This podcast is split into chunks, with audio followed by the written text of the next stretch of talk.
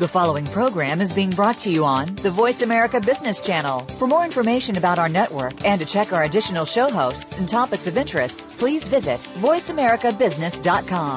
The Voice America Talk Radio Network is the worldwide leader in live internet talk radio. Visit voiceamerica.com. The views and ideas expressed on the following program are strictly those of the host or guests and do not necessarily reflect the views and ideas held by the Voice America Talk Radio Network, its staff, and management.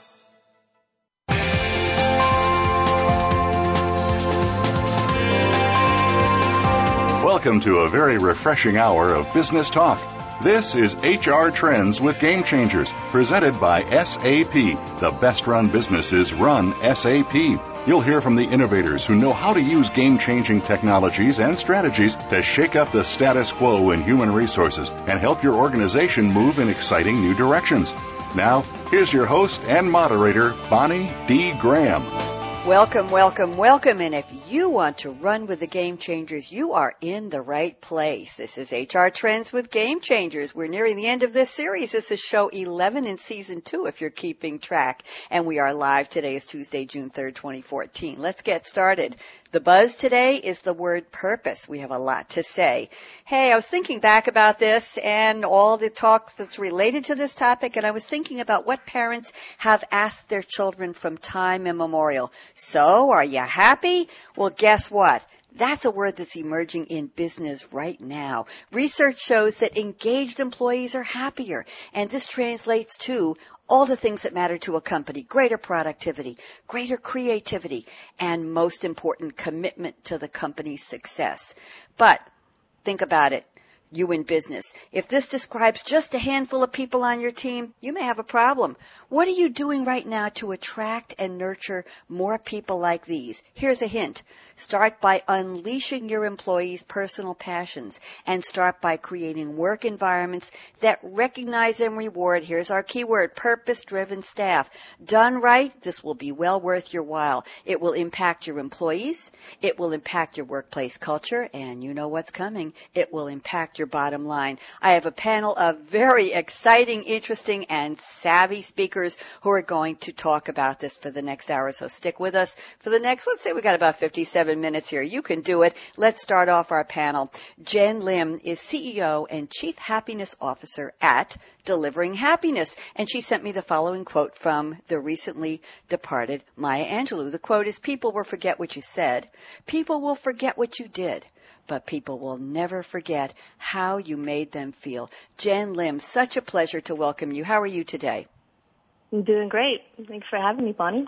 Thanks for joining me. Talk to me about this quote, why you selected it, and let's link it to happiness and purpose driven. Go ahead, Jenn. Sure. Well, I mean, for obvious reasons, it's timely just because she just passed, but it's actually um, a quote I use in all of the, my keynote talks uh, when I talk about and I lead into happiness. And the reason why I use it because it's not just a, a quote that I love as a personal mantra, but it's actually a quote that a company uh, called Zappos and now delivering delivering happiness actually uses on a day-to-day basis, not just to uh, talk about, you know, engagement with each other, but really as a business decision in helping us grow from a productivity, engagement, and in the end, profitability element. And the backing to that is that it's just so, so interesting these days that even though that quote, quote might seem fluffy to some people, there's more and more data showing that we actually can show the metrics and the science behind happiness in, in the way that we can equate. In, in the way we see it, delivering happiness is a pretty simple equation. It's if you have happier employees, you'll have equals happier customers and equals a more long-term sustainable business. And as I said before, the the way that we can show the metrics on this is that we're basically able to apply this whole field of the science of happiness and positive psychology and make all the uh, learnings um, applicable to where we are today in a business setting. So what's interesting is that I, I'm traveling the world these days. I don't know if you're familiar with the book Delivering Happiness, but it came uh, out about a few a few years ago, and since then I've been uh, essentially. It kind of sounds funny to say it, but um, we've been responding to, to, this global demand of happiness, both inside the workplace and outside in, in, our everyday lives. And what's so interesting is that everywhere I go, no matter what country, it's between one to five percent of the people in the whole room raises their hand when I ask them, "How and do you feel can you that you can predict your own long-term sustainable happiness in your own life?" And to think about that in the whole world, one to five percent in the in the room and actually, I can say zero to five percent because I just went to Beijing and no one raised their hand. I just did that two mm. weeks ago.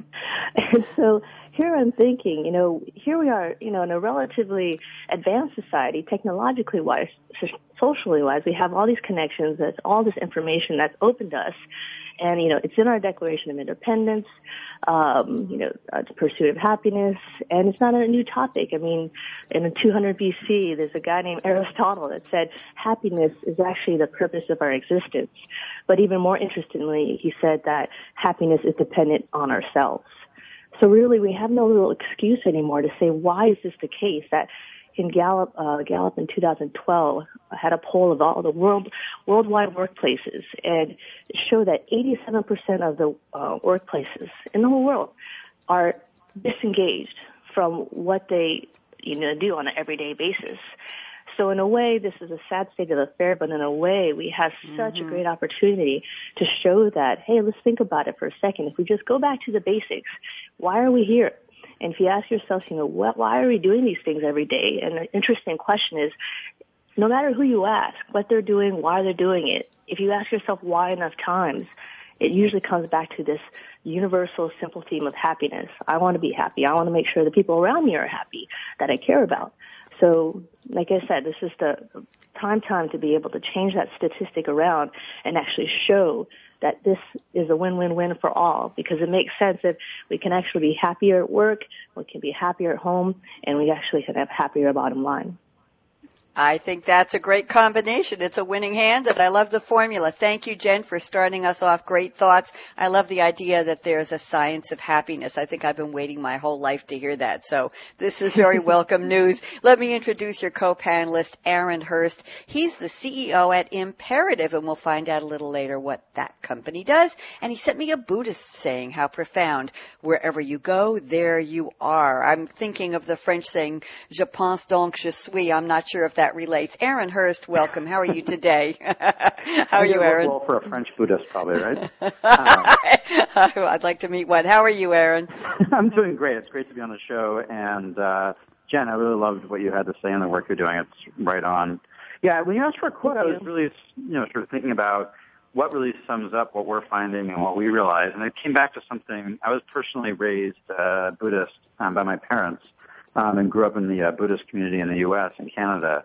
And this was sort of one of the core mantras was wherever you go, there you are. And as we look at sort of what is causing a lot of the problems that, you know, Jenn just talked about is fundamentally that we built a culture that's about constantly looking back or looking forward and not focused in on being present where you are right now.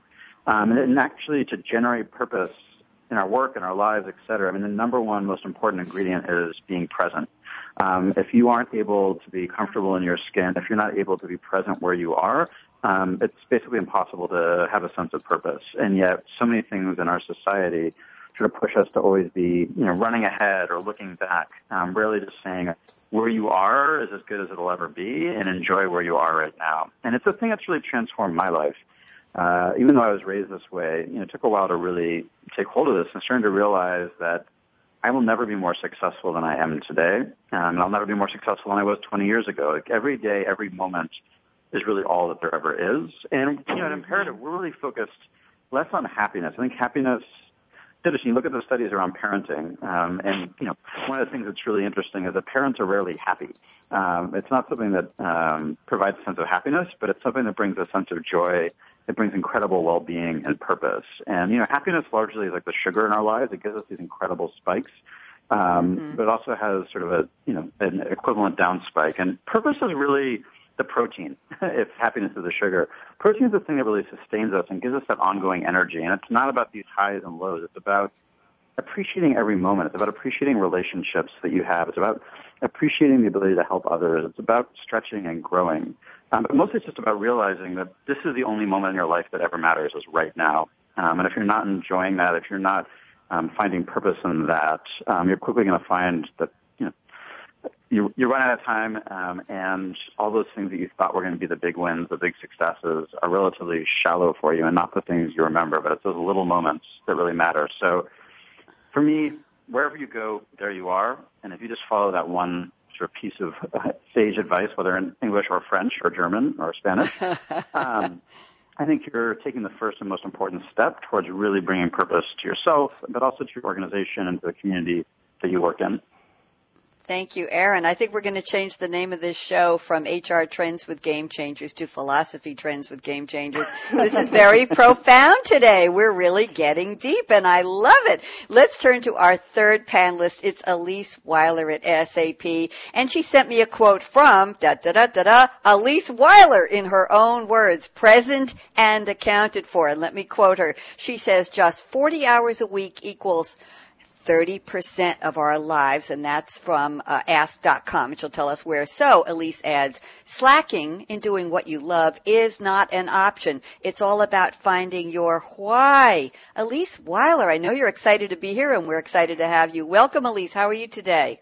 Thanks so much, Bonnie. I'm doing well, and um, thanks to Aaron and Jenn. Your your quotes were also great and inspiring, and this quote from Ask.com that it's 30% of your lives, you say, wow, when you look at it as a big chunk, that's, that's a good amount of time. And, you know, if you're spending 30, 30% of your lives doing something where you're just comfortable, it's almost like being in a bad relationship where you're just there, but you're not, you're not truly excited about it. So, if there's something when in the workplace you're not you're not doing something that you're inspired by then my suggestion would be really look inside yourself. There's a great video from Simon Sinek on the power of why and really finding out what motivates you um, and who you are and what you're inspired by.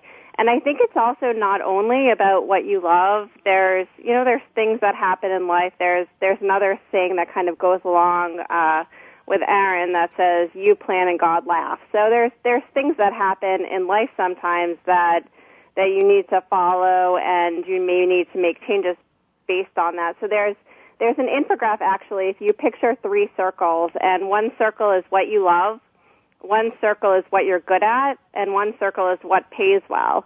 And it says if you do what you love and what you're good at, you may be happy, but you may be poor.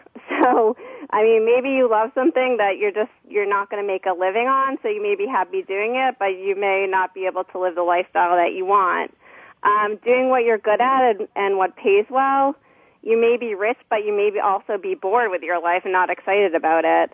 And if it's what you love, what pays well, and what you're good at, that might happen for some people, but for some people it may just be a dream. So, a good proportion of what you love, what you're good at, and what pays well, that's where you're going to find your win. It's almost like that, that sweet spot where you're doing mm-hmm. something that inspires you, you're working with people that challenge you, um, you're doing also something that you feel like you're rewarded by, and you can also make a living based on that. You're, you're finding your win and you're finding your sweet spot and, and where you can develop a career out of that. Very profound, Alyse. More philosophy. It reminds me of, first of all, I don't know if you remember, you're probably too young, but when I was in school, they taught us something called Venn diagrams, V-E-N-N, mm-hmm. where you had the circles and where they intersected. Yep. That was the sweet spot. So I think mm-hmm. you know what I'm talking about. Uh, I wanted to make a comment. Um, there used to be a saying, a, a famous saying that says, if you do what you love, and I think you would add the corollary, if you do what you love and are able to make a living and are challenged and happy and work with people who challenge you, all of that good stuff, you'll never work a day of your life. So there's, that's a sweet spot. One more comment. Your quote says just 40 hours a week equals 30% of our lives, implying we're working 40 hours a week at work. Honestly, do you know anybody who just works 40 hours yeah, a week? Yeah, so, so double that and that's 60% of your life. I think so. I think I wanted to do a reality check. Well, I have a reality check for my panel. And by the way, thank you all for great comments on your quotes. What a good start, but you're not done yet. Before we go to break, I have the hardest question I will ask you you for the entire show today. You know what it is. What's in your cup today? What are you drinking? Because HR Trends with Game Changers is part of our flagship series that I started in 2011 called Coffee Break with Game Changers. So I'm going to start with Jenn Lim. And Jenn, tell me what's in your cup right now or what would you like it to be? What are you dreaming about or what are you going to have after the show? Tell me.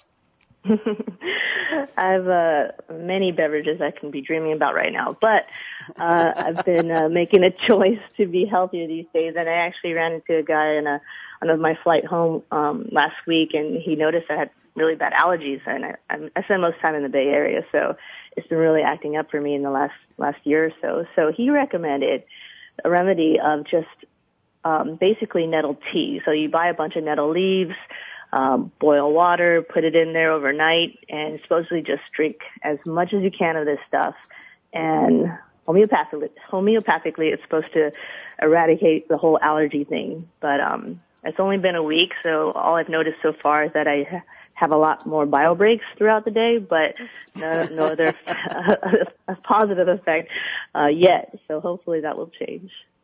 I I hope the allergies abate. You know, it's funny. I used to have such severe allergies when I lived on the West Coast in Oregon. Now that I'm here in New York, I mm-hmm. think I get springtime allergies maybe once every five or six years. And right now it's a little sneezing maybe once every five or six days. So I am so happy. There's that word again. Thank you, Jenn.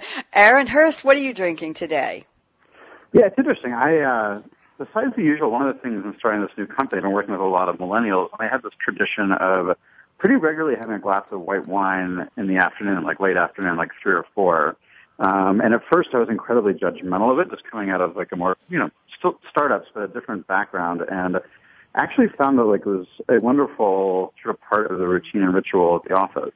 And I was just in Europe and it was interesting too just to see how common that was, um, within sort of the culture of many of the organizations I was going into. So it's been really fun to sort of, sort of see how an old fashioned uh, trend is really making a comeback, and I really found it like makes a, it creates a really nice culture and interaction um, as a team and a ritual. So trying to sort of bring drinking back to work a little bit.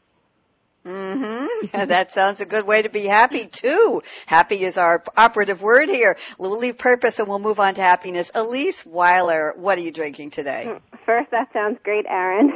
Um, I have to do a shout out to Brooklyn Water Bagel, who I say solved the problem of watered down iced coffee. I actually already finished mine, but um, they have something called a Cubsta, C-U-B-S-T-A, and it's an iced coffee, but instead of having regular water ice cubes, they went against the norm, and I'd say we're pretty innovative, and they have actually coffee ice cubes. So the ice cubes are made out of coffee. So when, you know, it starts to, you get outside and it's hot and everything, they melt, but it's coffee melting into your cup instead of water. Well, that why sounds. Is it that iced yeah, coffee is so much more expensive than regular coffee? I've never been able to figure that out. you think it should be cheaper, right? Because they're using less coffee, because it's more ice, and yet they charge twice as much as normal coffee. Yeah, well, it's here's the, the solving mechanism to the problem, and I I don't know why other coffee stores don't do it, but it's it's amazing. It sounds terrific. Aaron, you're from Brooklyn, aren't you? Yep. Are you living in Brooklyn? Yeah. So we got some, well, I'm in, I grew up in Queens and I'm on Long Island. So it's home week. Uh, what can I tell you? Listen, you've all worked so hard. I'm going to give you a break for no more than about 90 seconds. You know how that goes. This is live radio. I'm speaking today with a very energetic group and what great thought leaders they are. Our topic, by the way, is purpose driven employees, sustainable happiness and the bottom line. We're not getting woo woo. We're getting down to that bottom line, which every business person listening listening to us here on the Business Channel is interested in making happen. This is HR Trends with Game Changers. My panelists today are Jenn Lim, CEO and Chief Happiness Officer. I love that. At Delivering Happiness, and she'll tell us about the company when we come back and a little bit about her history. Aaron Hurst, CEO of Imperative and Imperative of Happiness. He will tell us about his company and Alyse Wyler at SAP. Thanks for joining us. I'm Bonnie D. Graham. We're going to take a brief break and we'll be right back with the roundtable. 30 minutes nonstop. Put Put your seatbelts on, panelists. Don't even think of touching that mouse, that app, that dial. We'll be right back, and we're out.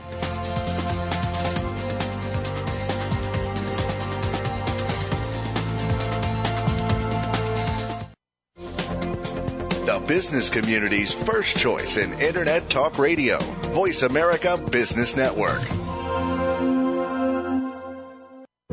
With companies like yours competing aggressively for top talent today, HR tactics must be comprehensive and precise. Today's reality. Your HR department is faced with the demands of a multi-generational and globalized workforce, diversity and inclusion policies, work-life integration challenges, and more. The bottom line, you need to attract and retain the best fit talent to support your strategies and goals, optimize your employee engagement, and become an industry-leading employer of choice. HR Trends with Game Changers is presented by SAP.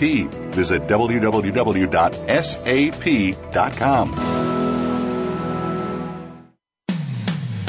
When it comes to business, you'll find the experts here. Voice America Business Network.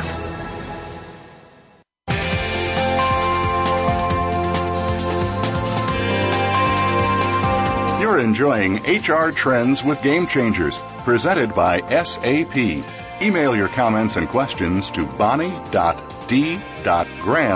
at sap.com. And you're invited to tweet during and after the live show at Twitter, hashtag SAPRADIO. Now, let's get back to HR Trends with Game Changers. We are, and to quote a Buddhist saying via Aaron Hurst, one of my panelists today, wherever you go, there you are. And here we are back from break with Jenn Lim, Aaron Hurst, and Alyse Wyler. I'm Bonnie D. Graham, and we're talking today about purpose-driven employees, sustainable happiness, and the bottom line, and that's what we all want all through that title. Yes, we're going to start off now with Jenn Lim. We're going to learn a little bit about delivering happiness and her passion and her history, and she's going to drop some interesting names on us, and then we're going to talk to Jenn. Jenn, I want you to talk to me, please, about lessons learned in making happiness a business model. And I know you're going to discuss three elements commitment, core values, and vision. So, first, Jenn, tell us a little bit about what you do, please. Sure. So, uh, Delivering Happiness is actually a company named after uh, a book by the same name, uh, Delivering Happiness, that was launched about uh, a few years ago.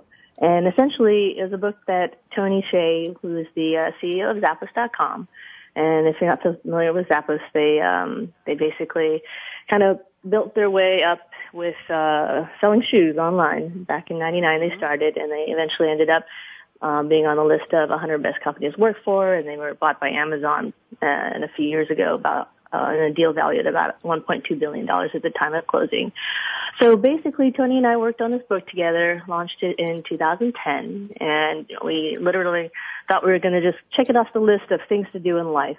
And um, like I said earlier, uh, I guess we were destined to do things differently just because of what we heard around the world, um, this global demand for happiness. And essentially, we heard from companies and businesses that were raising their hand and saying, "This is great stuff. You know, how how can I do it uh, where I work? Uh, I'm a company. I'm a hospital. I'm a you know, I'm, I'm, even governments were actually calling us up and emailing us and, and asking uh, for our help in doing that. So uh, essentially, that's why we decided to evolve into what we are today. And so, the part of our business model is based on um, doing these keynotes as well as coaching and consulting, basically creating more products and services around this whole idea of how we can actually make happiness measurable. And how we've done this is uh, we worked with what, what, we see are the thought leaders in the world and um, basically being sort of the hub of happiness. And so as an example, we've worked with uh, Nic Marks, who has a pretty popular TED talk on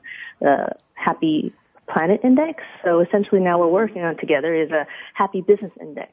So going into mm-hmm. companies with tools and surveys and being able to say, this is their levels of um, employee happiness from a science of happiness perspective and being able to correlate that to actual business results. So that's basically what our company is doing right now. But essentially our higher purpose is something bigger, bigger than that and just making companies happy, happy. We really think that if you, we're all about basically spreading and inspiring happiness, both in the workplace and everyday life.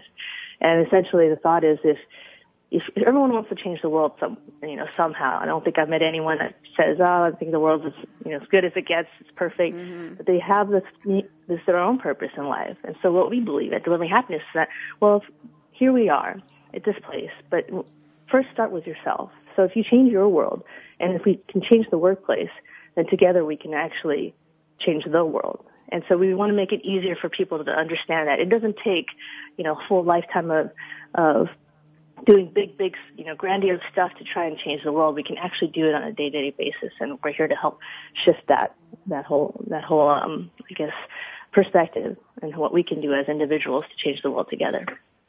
Thank you, Jenn. And just to touch on those three uh, components of your business model for happiness commitment core values vision did you create this as something that came up from a team is this something that's the mantra for delivering happiness how would people relate to those three words three terms yeah it's actually i think oh, I, i've consulted at Zappos for over 10 years now so just seeing the changes over the years uh, what this when i first met it, it was just a tiny little startup and all i wanted to do was just sell a bunch of shoes and then I just saw it grow up over the years and basically matured to focus on customer service and wanting to be the best at that.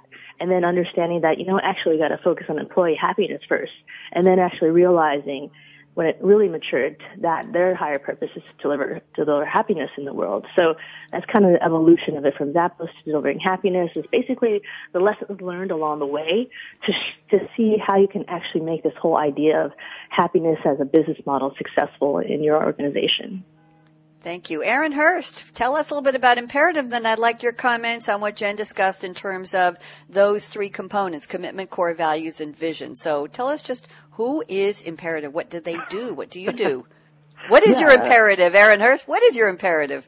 Uh, great question. Yeah, actually, Imperative came out of my work over the last about 15 years. I started an organization called the Taproot Foundation back in 2001 um, with the goal of really engaging professionals in pro bono service. So marketing, technology, HR, accounting, other professionals who have incredibly important skills that nonprofits can't afford and creating a whole marketplace where these incredible professionals could donate their skills to help nonprofits. And built it into a global brand uh, and helped develop a $15 billion marketplace for pro bono services, um, including building programs at you know many of the leading companies in the U.S. and globally at universities, you know, working with the White House on a national campaign around pro bono service, really trying to get this marketplace built.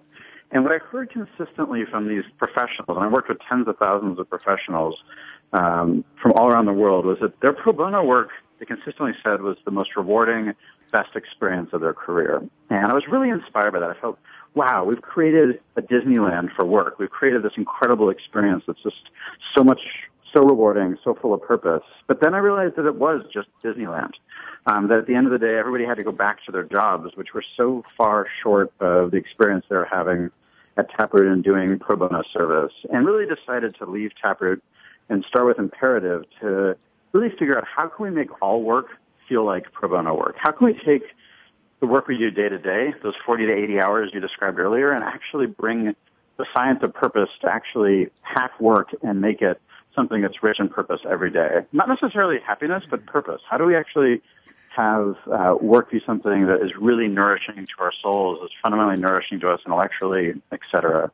And we've really begun. We just launched recently, a couple months ago, um, with uh, work I've been doing over the last couple of years, which is developing the science behind actually diagnosing what generates purpose for an individual. Because we found that based on different psychological profiles, people found different things actually generate purpose for them. And that we often think of it as a one size fits all, but in fact, uh, we can actually predict pretty easily what will generate purpose for someone. So we launched a couple months ago at imperative.com a, a free diagnostic tool that enables anyone in 15 minutes to really figure out what are their core drivers of purpose, and to develop a purpose statement, a sort of personal mission statement or guide to help them make decisions and optimize their work. Um, but this is really just the sort of start of our work at Imperative. We uh, just published as well a book called The Purpose Economy, um, which I won't go into too much detail, but basically lays out why we believe that the information economy is likely to uh, fade in the next 10 to 20 years, and that purpose mm-hmm. and the mm-hmm. creation of purpose for employees, for customers, is likely the next major evolution of the global economy and that those organizations that really embrace purpose are the ones that are going to thrive and those that don't are really going to be, you know, much like the auto manufacturers were in Detroit uh, when they failed to recognize the rise of the information economy, um, really left left behind. Uh, so that's really the core of what we're doing. One of the things I'm most excited about is we're starting a platform for cities to be able to compete to say which city is going to be the hub of this new economy and finding mayors and leaders all around the world really compelled to say, let's stop trying to be the next Silicon Valley. Let's be the hub of the new economy, one that's more aligned with our values and our sense of purpose. Um, so that's sort of, in a nutshell, the trouble we're up to. Okay, well, thank you. And I still want to get you to comment on the three yes. components. Jenn mentioned commitment, core values, and vision. Agree, disagree, proportion. What do you think? Well, I think it's a question around organization, right? So I think within an organization, those are all really critical. I think, um, and you can't have a strong, I think, organization without those. But I think it really does begin with individual commitment to themselves uh, and being able to be present. And th- that's more important than any of those. Okay, thank you very much. Alyse Wyler, want to get your take on what you've heard and especially about these components of the business model before we move on. Talk to me. Thanks, Bonnie. So I think everyone is really their own purpose, their own person. I'm sorry, not purpose, person. Mm-hmm. And as an individual, you really have to align with your company's vision. So I would say when you're when you're in in that process of you know looking, you have your purpose and you you see maybe there's a job that that fits along with who you are, but it's really taking a look at the company also and seeing what their mission and vision is and seeing if that really aligns to your own. Because it to to do what you love and and have a passion for what you do, it's also aligning to the company that you work with. If you don't believe or feel strongly about your company's mission and vision. And as I say, everyone's different, you know, and every company is different. Every company has a different mission and vision statement. It really has to fit who you are, and the culture has to fit who you are also. And if it is a fit, then you might have a, a great blossoming career at that company. If it's not a fit and it's not a culture fit, it it cannot work out. And and I agree with Aaron. Your your career is your own. If it's not your company mm-hmm. that's going to take charge of your career and you go into a company and you say, "Oh, my manager will do it for me," or this person will do it for you. It's it's not it's not that. It's developing your own network. It's learning. It's um, it's also talking to people and networking and and finding out um, finding out why you want to do what you do and and seeing what's a fit from there. Actually read an article um, this morning, and the title of it was "Do What You Love Is Horrible Advice," and it was it's by yep. Duff Haden. Ooh. And it talks about essentially what I mentioned earlier is, you know, sometimes um, doing what you love, what pays on, what you're good at is just a dream and it's not achievable. Maybe it's achievable by a certain percent of the population, but if it's not exactly what you love, it, it should be something that at least you're passionate or you're interested in. I, when when I started out in the work world, I would say I was in a job where I loved the people around me. I thought they were great and I was learning for them, but the actual work that I did, I didn't love and I wasn't excited about it and I wasn't advancing, I think, because of that. And once I started talking to other people and realizing that there was um, there was other options and and other things. I think early, more early on in a career, sometimes maybe people don't see that there's other options, and as an individual, they have to take it on for themselves.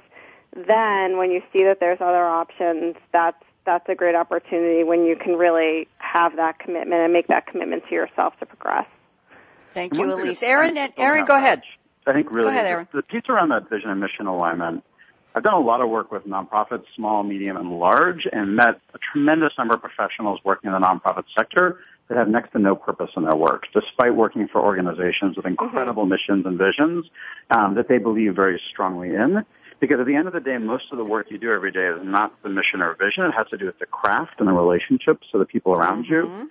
Um, and actually, nonprofits often underinvest in that piece because they think the mission and vision should be enough to provide purpose to employees. But at a certain point, you fundamentally have to get purpose. And the research out of Yale has really been pointing to this. You have to really help develop the purpose in the craft and the relationships of each employee, each member of the team, um, and that it's really hard to get much purpose or meaning from the organization's mission and vision um, on a sustained basis. Hmm. Aaron, I want to move in a different direction, but first, Jenn, any comments on what Aaron just mentioned, or at least before I go to one of Aaron's talking points, Jenn? Yeah, um, yeah, I think it's interesting that most of this, I know that the topic is about purpose. I think what, um, what might not be, well, we might be getting there, but is really the meat and bones of what that actually means. And, um, that's where I'm going next. Yeah, go ahead. Okay, great. Because, uh, right now, I think people can put all these words out there like purpose and culture, but at the end of the day, what they're they're kind of staring blankly at each other, not really knowing how do you actually uh, transcribe that to you know tangible, actionable, real um, you know behaviors, and, and how and how we actually measure that in, in the workplace. Great point, and that's a beautiful segue for me. I'm turning to Aaron Hurst at Imperative. Aaron, I'm looking at your talking points. You told me before the show, you said we have many myths about purpose in our culture, including Purpose is a cause, it's a revelation, and it's a luxury. And you say these myths get in our way of actually experiencing purpose. So Aaron, talk to us about those points and please address what Jenn was saying is how do we bring it down to reality and make it work so people are not scratching their heads too long. A little scratching isn't bad, but too long, they're just not getting it and they're going to hurt themselves. So Aaron, it's your turn to bring us into reality and then of course we'll have Alyse and Jenn comment as well. Go ahead, Aaron. I don't know if I can bring you into reality. I can bring you into my reality, but to Jenn's point, that's fine.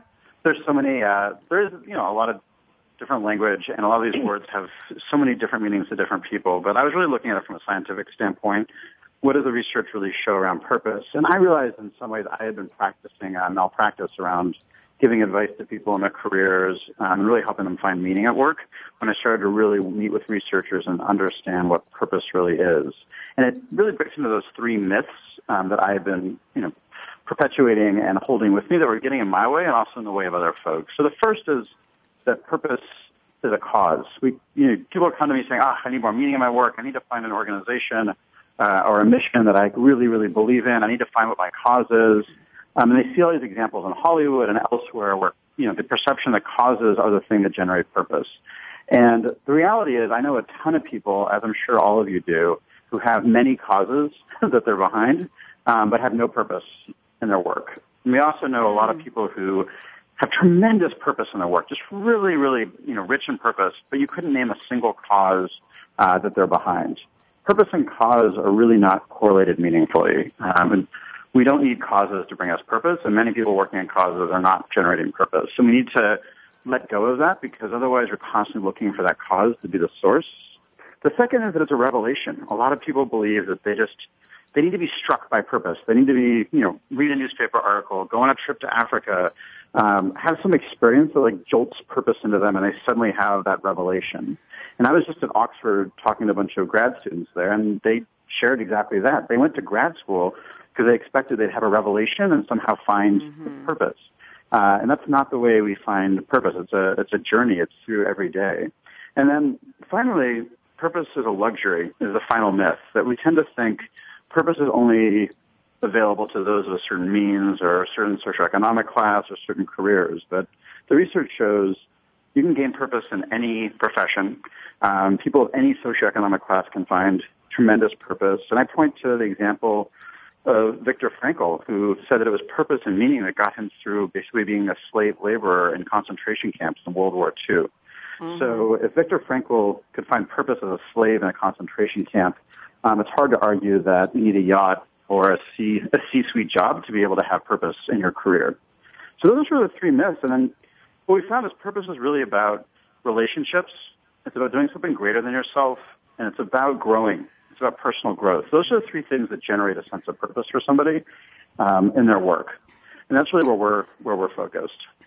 Aaron, is this something that is generationally appropriate or generationally resonant, I should say? In other words, do uh, boomers, I'm, I'm a baby boomer, do, do yeah. we get it? Does my generation get it? Anybody want to chime in? Or is this just for millennials and Gen Yers and Net Genners and, and anybody under 40? Who gets this? Who, who really understands this? Jenn, I think I heard you talk or release. Mm-hmm. Who was that? Yeah. Go ahead, Jenn. Well, uh, yeah, I, I could say from especially in the last few years that it's uh, it's not a question of millennials versus you know other generations at all. It's because this all comes back down to something so fundamental to that yep. something that we all really want in our lives.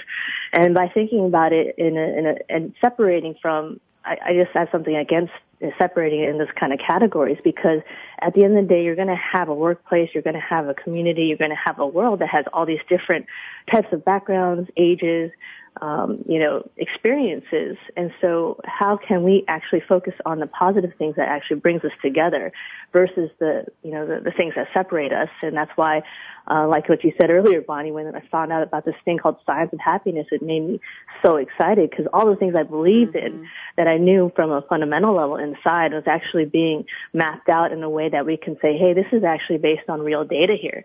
And so we think about this idea of purpose and, and, and really what we're saying how we're correlating what happiness is, is that we all know what happiness could mean, and it's a very, very subjective thing on how we define it. But because we have this science, science, we know that there's different types of happiness, and there's different levers that actually help us increase our happiness in a scientific way.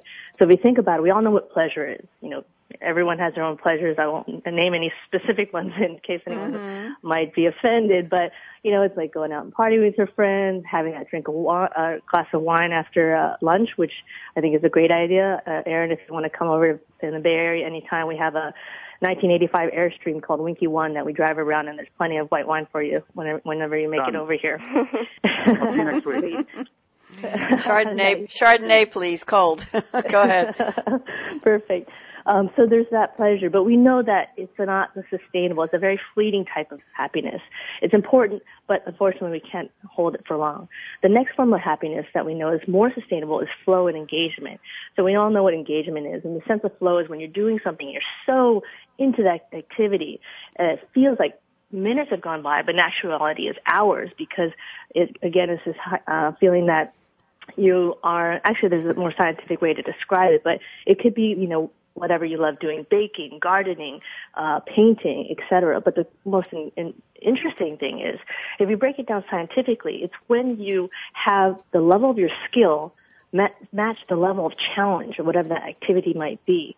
So what's great about this concept of flow is that you can actually apply that in a workplace. So no matter what, you know, if you're in a place that has a great purpose or not a great purpose, you can always apply the sense of how can I increase my own personal state of flow and work so that I can feel the sense of um, actually, in the end, more sustainable happiness. And the last uh, type of happiness I just want to talk about is what people are talking here, and it's a sense of purpose. And according to the data, this is the most sustainable form of happiness. So if we think about it, all of us, so many times in our lives, are focused on, you know, these more immediate pleasures, but realizing that if we can focus and be living out our purpose, then everything else is pretty much gravy. And so how we get to the sense of purpose, because I think a lot of people in the audience might get a, you know, have this overwhelming feeling like, ah, I got to find my purpose. What, what, what could that be?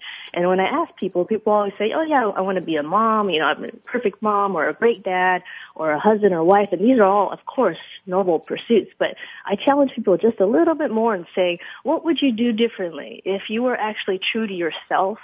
And I, well, delivering happiness and, and Zappos, we say true to your weird self because we all feel that mm-hmm. everyone's weird to a certain level. Um, Is and, weird the uh, new normal, Jenn? what's that? is weird the new normal? Yeah, I, I believe it is. And, okay. Uh, and I think that being true to that weird stuff, weird, unique self is actually what uh, gets people to flourish from within. So finding that purpose, what, what we say is like, be true to your weird self and then through that, realize what your senses of flow and passions are and be able to live that on more on a day-to-day basis, then you will be able to define your purpose in a more specific way that's unique to your weird self that only you can define mm-hmm. because no one else knows what's uh, equating in that. So that's, I guess, a little bit more actionable steps in terms of what does real purpose mean. Mm. Thank you, Jenn. I, I want to flip this on its ear and turn the direction of the conversation a little with something that Alyse Wyler sent me before the show. We're going to take a break, by the way, in four minutes, Brad, four minutes at 48 after because we need time for the crystal ball predictions at the end. But Alyse, you sent me uh, a note that a 2013 Forbes article by Louis Efron was called One Interview Question You Should Ask Every Candidate. Pinpoints the question recruiters should be asking prospective employees. I'll read the questions in a second, but the reason I say we're flipping it on its ear right now, this conversation, is we've been taking this from the perspective of what does the employee think? What does the employee feel? What should they be looking for in terms of their purpose, their happiness? And now I want to say quickly, Alyse, take us from the other side of the equation, which is how does a company find these candidates, which was one of my opening questions. So Alyse, tell us what were some of the key points of Louis Efron's article. And if we have time, we'll get a quick response from Aaron and Jenn. If not, we'll just go to our break and then come back with the crystal ball. Alyse, go ahead, please. Sure, sure. And instead of telling you about the article, let me just tell you a little story. So, um, just recently hired an intern for the team, and she's doing an amazing job. And it was it was a really hard decision of of who to hire. There were three really great candidates, all you know fit the qualifications, and were you know sounded excited about the job and everything, and you know were were um, great on the interviews, but there was one candidate who said, you know, I've looked at jobs. I'm really holding out until I find something that's a fit. And you know, she was being selective in her job process and wanted to make sure that what she took wasn't just a job that was available at the time she needed it, but was was the right job. I don't know if she would have waited too long, but but she wanted to to be selective in her process too. And her, you know, she came from college, and her qual her what she studied was was basically the same thing that the job was about. She's doing an amazing job. So so it was really that question about um, what do you want people to remember you for? Does mm-hmm. that fit along with the job? Um, it's not just about you know did you did you do x y z? Or did you what projects did you do in the past? It's more about um, what are you enthusiastic about? And i love jenn's point about flow. Um, and i've never actually heard it called that before. I call it kind of losing track of time. And i mm-hmm. love the mm-hmm. word flow like you're flowing you're you know it's almost that point where you're so into something that if someone you know, calls your name if you're working at night and your husband's telling you, did you call the the lawn guy to come in the morning or did you uh What? You talking to me? did you did you did you call did you take out the trash for tomorrow or something like that? Um and and you don't hear them. You're you're just uh you're just working and and um and you're you're losing track of everything around you. I love it. Thank you. And I'm going to bring in one more quote, and we are going to go to break now because we're running out of time. Alyse, you sent me the following for our listeners. Listen up. If you think this is, if you still think it's fluff or woo woo, or it doesn't matter to you, listen to the following statistic via, let's see, we had it via Alyse Wyler. Organizations with high levels of engagement continue to outperform the total stock market index and posted total shareholder returns 22% higher than average. And I think you wanted to give us a case study on Kenexa, but we're not going to have time. That's K-E-N-E-X-A. Everybody can look that up. Thank you, Alyse, for that stat. I think everybody would appreciate that. Guess what? I'm going to give my panel another quick break. We're talking today with Jenn Lim at Delivering happiness, and she sure is. Aaron Hurst at Imperative, and yes, you are. Yes, you have. And Alyse Wyler at SAP. Great panel, great conversation, great thoughts. Our topic today is purpose-driven employees, sustainable happiness in the bottom line. I'm going to give you all 90 seconds when we come back. I think we'll have two minutes each on the clock. Keep it tight. We're going to talk about what are your predictions. Let's fast forward to the year 2020 because we all know that's supposed to be equivalent to hindsight, which should be perfect if we put on those special special hindsight Google glasses in six years, what would we be talking about? What will change in terms of purpose driven employees? I'm Bonnie D. Graham. We'll be right back after the break. Don't even think of touching that mouse, that app, that dial, and I'll still be saying that in six years. Brad out.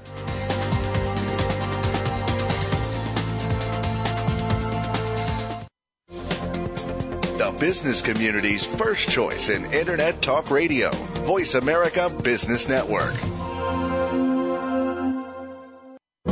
With companies like yours competing aggressively for top talent today, HR tactics must be comprehensive and precise. Today's reality. Your HR department is faced with the demands of a multi-generational and globalized workforce, diversity and inclusion policies, work-life integration challenges, and more. The bottom line, you need to attract and retain the best fit talent to support your strategies and goals, optimize your employee engagement, and become an industry-leading employer of choice. HR Trends with Game Changers is presented by SAP.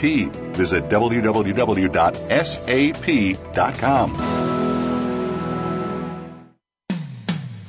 When it comes to business, you'll find the experts here. Voice America Business Network.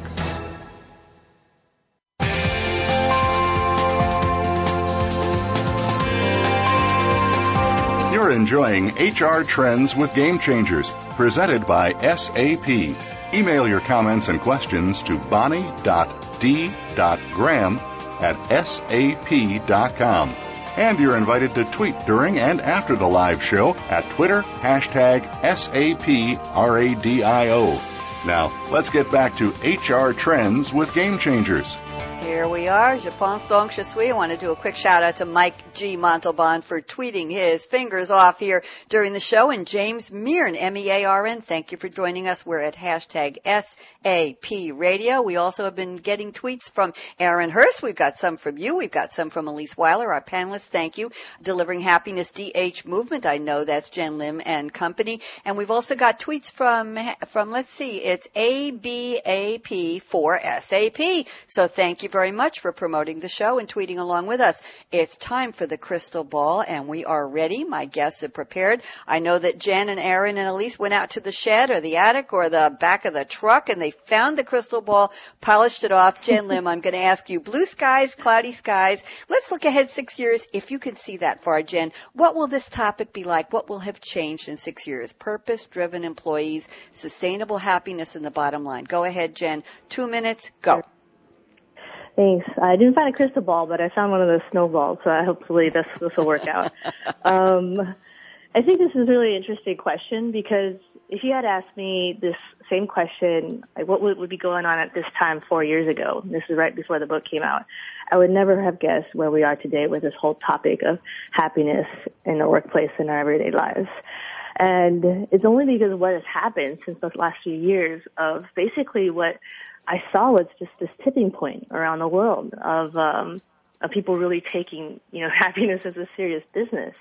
And what's so interesting to me and, and totally unpredicted was that it's a, it's a real global phenomenon. Um, in fact, half of our clients are actually outside of the U.S., which I thought was super interesting, knowing that hmm. people yeah, around the world are actually thinking countries you would never think. Like even though Venezuela does have some something called a, I think a happiness bureau or something. We all know what's really happening internally, but there are people around the world that actually in Venezuela, in Ecuador, uh, like I said just earlier, I was in China, that are are really putting economic value to it. So because of this uh, tipping point and change that I'm sensing, I really feel that uh, we have a saying at Delivering Happiness, nudge the world to a happier place. And I think that the more we're showing in our work and all these other companies that are already really thinking about it and doing it in a meaningful way. Just as an example, we have actually heard from over 110 countries, 3,300 cities actually, um, just from our own works uh, that we're putting out there. So I can only imagine if we were to put all these dots together and realize that this tide is actually happening in a very meaningful and actionable, measurable way, we will, and uh, in the six years that you're talking talking about, 2020, look back and see how the, the decisions that we're uh, making now and the and the and the projects that we're putting together to make this happen will have paid off in the sense that happiness is no longer sort of a nice to have, you know, I'll get there someday. And that happiness is actually a priority and we all know it to be in our everyday life and in the workplace. And that's how I believe, as I said at the beginning of the show, if you can change your own world as an individual and we'll change the workplace. And then actually we put these dots together, together we can't change the world. And that's where I think we'll be. Thank you very much. And I just looked up an interesting, uh, interesting study here, Jenn, while you were speaking. Apparently there's an author named Professor Martin Seligman. I don't know if you're familiar with him. He mm-hmm. wrote a book called. Authentic Happiness. Yeah. And he said that a 15 year study in Australia showed that happiness has wide ranging effects. According to him, adults and children who are put in a good mood select higher goals, perform better, and persist longer on a variety of laboratory tasks such as solving anagrams. Well, that's good news. Just a little mm-hmm. reference point there. Jenn, thank you for looking ahead yep. for us. Re- pre- really appreciate your insights. Aaron Hurst, it's your turn. Two minutes, you're up. Go. well, I guess everything Jenn said, uh, that was brilliant.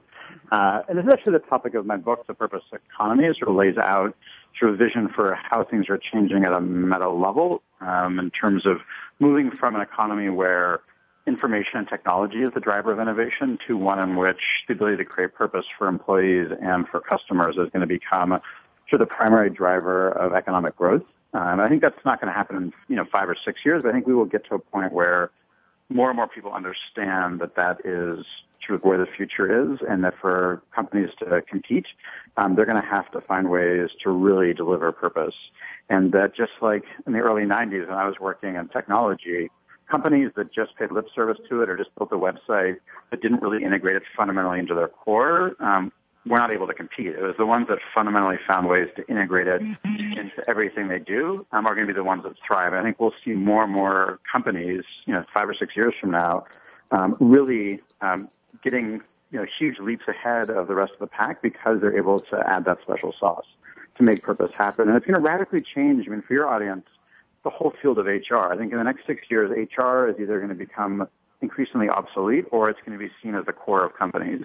And I think it really depends on whether or not HR really, you know, leans into this, really fundamentally makes purpose and delivery of purpose the core of their mission, or whether they see, you know, policies and control as the core of the future. And I think it's sort of a moment for the HR community to decide what future they want. Very interesting. Times have sure changed. I worked for a company many years ago that's no longer here, Aaron, where the the woman in charge uh, took power and decided that she owned HR. She stopped giving people reviews. She threatened people, and everybody lived under an iron thumb, a, a stick great. worse than it was. It was a horror. People quivered and shook in their boots whenever she came down the hall, and that's yeah, yeah, that's yeah. so so far. But you know, I have a feeling the unenlightened companies would have that kind of a, a situ- situation. Thank God that is a nightmare out of my vision. Now, Alyse Wyler, I can give you about a minute and a half, 90 seconds for your prediction. Sorry for waxing philosophical on my own there. Alyse, go ahead. What do you see in the future? Sure, real quick, I think there's going to be more startups coming out that will explore a little bit of our weird side. Uh, just an example on Shark Tank, Mark Cuban bought into a company called I Want to Draw a Cat for You, who was just a guy that loved drawing I missed that episode. I missed that episode. It's a great website. Wow. Go ahead. Mm-hmm. Thank you, Alyse. Is that it? You ready? You done? Yeah. Uh, Good. Thank and, you. And and I just think companies are are going to continue to hire for purpose. I think it's going to be be made into the recruiting process just to make sure that that the person is going to be inspired by the actual position and and the company that they're working for, and it's going to be a change in recruitment for companies. Okay, thank you very much. You left me just enough time to close. I can't thank my panel enough. What great conversation, great interactions, and I learned a lot. I'm happy. I don't know if that counts. I think it does. I'm happy hosting and producing SAP Radio a couple times a week. So there, I found my happiness, and I hope SAP has. Jenn Lim at Delivering Happiness, Aaron Hurst at Imperative, and Alyse Wyler at SAP. Thank you. And coming up tomorrow, it's Wednesday. Well, you know what that means. Coffee break with Game Changers. Next Tuesday, we'll be back here with episode 12, season 2, if you're keeping track of HR trends with game changers. Our financial excellence show is taking a break for a few weeks. We'll return in this time slot starting on July 8th. There's a change of venue and we have four new series starting in the fall. We're very busy here at Game Changers Radio. I want to do a shout out to Mike Montalban, co-producer for the series. Thank you for your great support, guest engagement, and for tweeting and tweeting and tweeting your fingers off for us. Carolyn Cahoot, thanks for sponsoring. Brad and the Business Channel team at World Talk Radio. Radio. Thank you very much. I'm Bonnie D. Graham. Another very lively live edition here. I have a call to action for all of you. If you don't know what it is, brace yourself. Fasten your seatbelt. What are you waiting for? Go out and be a game changer today. And I will add, be purpose driven and be happy. It does matter. Talk to you tomorrow on Coffee Break with Game Changers. We're talking about fighting fraud. Woohoo! Have a great day. Bye bye.